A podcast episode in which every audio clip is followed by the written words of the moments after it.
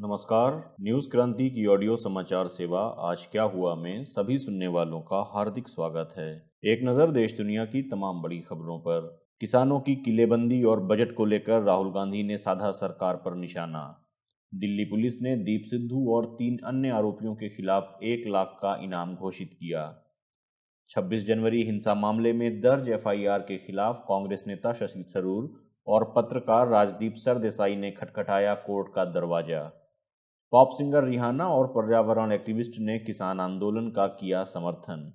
Netherlands में दो मार्च तक बढ़ाया गया लॉकडाउन और म्यांमार की नेता सूची पर सेना ने लगाए गंभीर आरोप 15 फरवरी तक लिया हिरासत में। अब समाचार विस्तार से।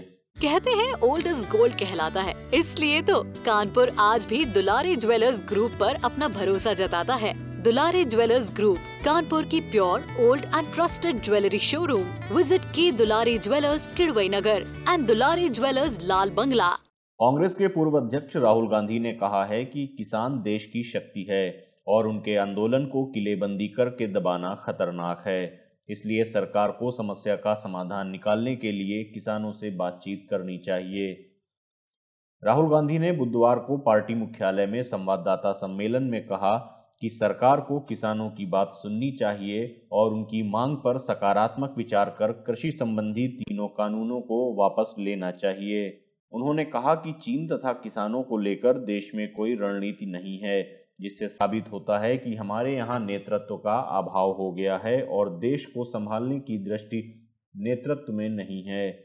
उन्होंने कहा कि सरकार स्थिति को संभाल नहीं पा रही है गृह मंत्रालय की ज़िम्मेदारी थी कि कोई भी तत्व लाल किला पर नहीं जा पाता, लेकिन सरकार इसमें असफल साबित हुई और उपद्रवी तत्वों ने लाल किले पर जाकर उपद्रव किया।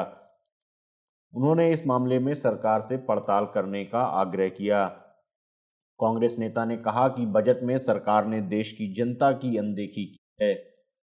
देश के निन्यानवे फ़ीसदी लोगों को समर्थन देने के बजाय सिर्फ़ एक फ़ीसदी लोगों की मदद के लिए बजट 2021-22 को तैयार किया गया है।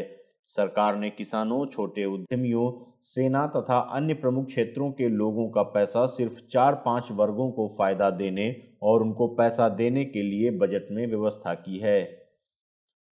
दिल्ली पुलिस ने गणतंत्र दिवस पर राजधानी में हुई हिंसा के मामले में अभिनेता दीप सिद्धू तथा तीन अन्य के बारे में जानकारी देने पर एक लाख रुपए के नगद पुरस्कार की घोषणा की है।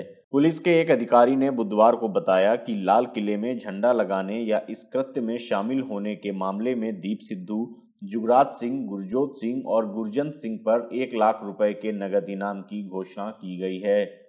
पुलिस ने बताया कि इनकी पहचान सीसीटीवी और वीडियो क्लिप्स के आधार पर की गई है। उन्होंने कहा कि कथित तौर पर प्रदर्शनकारियों को भड़काने पर बूटा सिंह, सुखदेव सिंह, जगबीर सिंह और इकबाल सिंह पर भी पचास पचास हज़ार रुपए के नगद इनाम की घोषणा की गई है।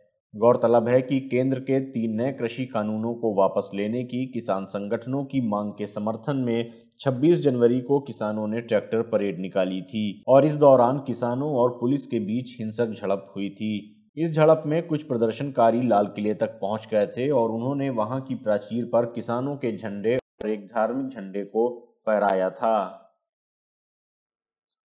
कांग्रेस सांसद शशि थरूर और पत्रकार राजदीप सरदेसाई समेत कई वरिष्ठ पत्रकार गणतंत्र दिवस की हिंसा पर किए गए ट्वीट्स मामले में दिल्ली और हरियाणा में उनके खिलाफ दर्ज एफआईआर में राहत मांगने के लिए उच्चतम न्यायालय की शरण में चले गए हैं। देशद्रोह, शत्रुता को बढ़ावा देने और आपराधिक साजिश रचने के आरोपों के तहत शशि थरूर और राजदीप सरदेसाई मृणाल पांडे, जफारागा परेश नाथ आनंद नाथ और विनोद के जो समेत वरिष्ठ पत्रकारों के खिलाफ मामला दर्ज किया गया है। आरोपियों की ओर से दायर याचिका में कहा गया है कि एफआईआर दर्ज कर अनुच्छेद 21 के तहत उनके जीवन और व्यक्तिगत स्वतंत्रता के अधिकार और अनुच्छेद 19 के तहत बोलने और अभिव्यक्ति की स्वतंत्रता का उल्लंघन किया गया है। एफआईआर के मुताबिक उन्होंने नई दिल्ली में गणतंत्र दिवस की हिंसा को लेकर गलत रिपोर्टिंग की और गलत सूचना फैलाई। बंदूक की गोली के कारण कथित रूप से एक किसान की मौत को गलत तरीके से दिखाने के लिए इंडिया टुडे टीवी समूह ने राजदीप सरदेसाई को दो सप्ताह के लिए ऑफ़ एयर कर दिया है। Rajdeep Sardesai TV Today group के साथ कंसल्टिंग एडिटर और एंकर के रूप में काम करते हैं। मशहूर पॉप सिंगर रिहाना और युवा जलवायु कार्यकर्ता ग्रेटा थनबर्ग ने तीन कृषि कानूनों को वापस लिए जाने की मांग को लेकर पिछले साल 26 नवंबर से दिल्ली के बॉर्डर्स पर आंदोलन कर रहे किसानों के प्रति ट्वीट कर अपना समर्थन जताया है। किसानों के आंदोलन वाले बहुत से स्थानों पर इंटरनेट सेवाएँ बंद कर दिए जाने जैसे सरकार की कार्रवाई पर प्रकाश डालते हुए एक समाचार आलेख की साझेदारी करते हुए रिहाना ने ट्वीट किया कि हम इस बारे में बात क्यों नहीं कर रहे? उन्होंने अपने ट्वीट में किसान आंदोलन को हैशटैग भी किया है। रिहाना की इस टिप्पणी के बाद थनबर्ग भी किसान आंदोलन को समर्थन में सामने आई। थनबर्ग ने अपने ट्वीट में कहा कि हम भारत में किसान आंदोलन के प्रति एकजुट हैं।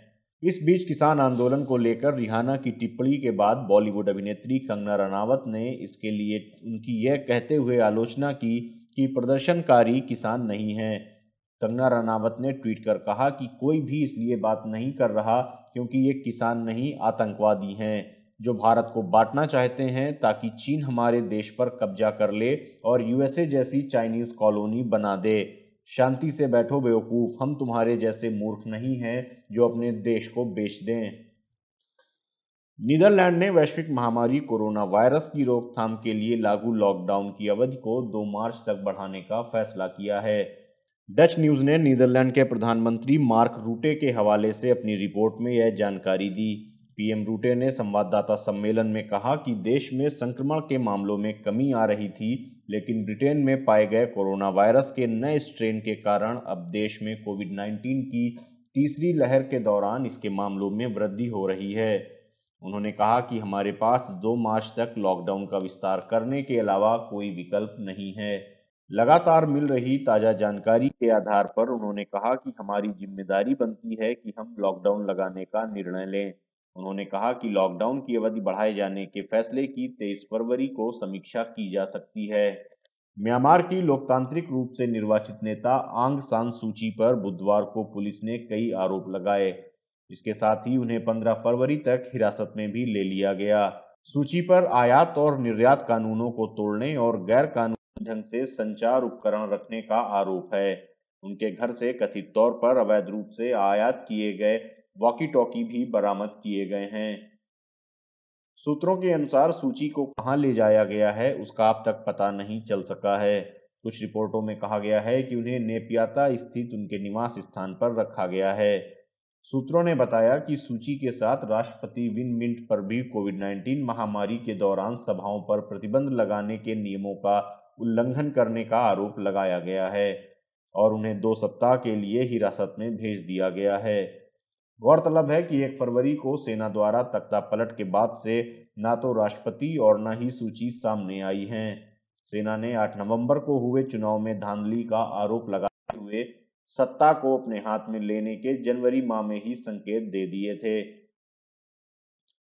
इस चुनाव में सूची की party National League for Democracy ने चुनाव जीता था। सेना ने सूची मिंट और देश की सत्ताधारी पार्टी के कुछ सदस्यों को तख्ता पलट के दौरान हिरासत में लिया था। कहते हैं ओल्ड इज़ गोल्ड कहलाता है। इसलिए तो कानपुर आज भी दुलारी ज्वेलर्स ग्रुप पर अपना भरोसा जताता है। दुलारी ज्वेलर्स ग्रुप, कानपुर की pure, old and trusted jewellery showroom. Visit की Dulari jewellers Kidwai Nagar and Dulari jewellers Lal Bangla. आज क्या हुआ में ये थी देश दुनिया की तमाम बड़ी खबरें। अन्य खबरों व विस्तृत समाचार के लिए आप न्यूज़ क्रांति डॉट कॉम पर लॉग इन कर सकते हैं। न्यूज़ क्रांति से आप अलग अलग social media handles Facebook Twitter YouTube और इंस्टाग्राम पर भी जुड़ सकते हैं। न्यूज़ क्रांति से जुड़े रहने के लिए धन्यवाद। शुभ रात्रि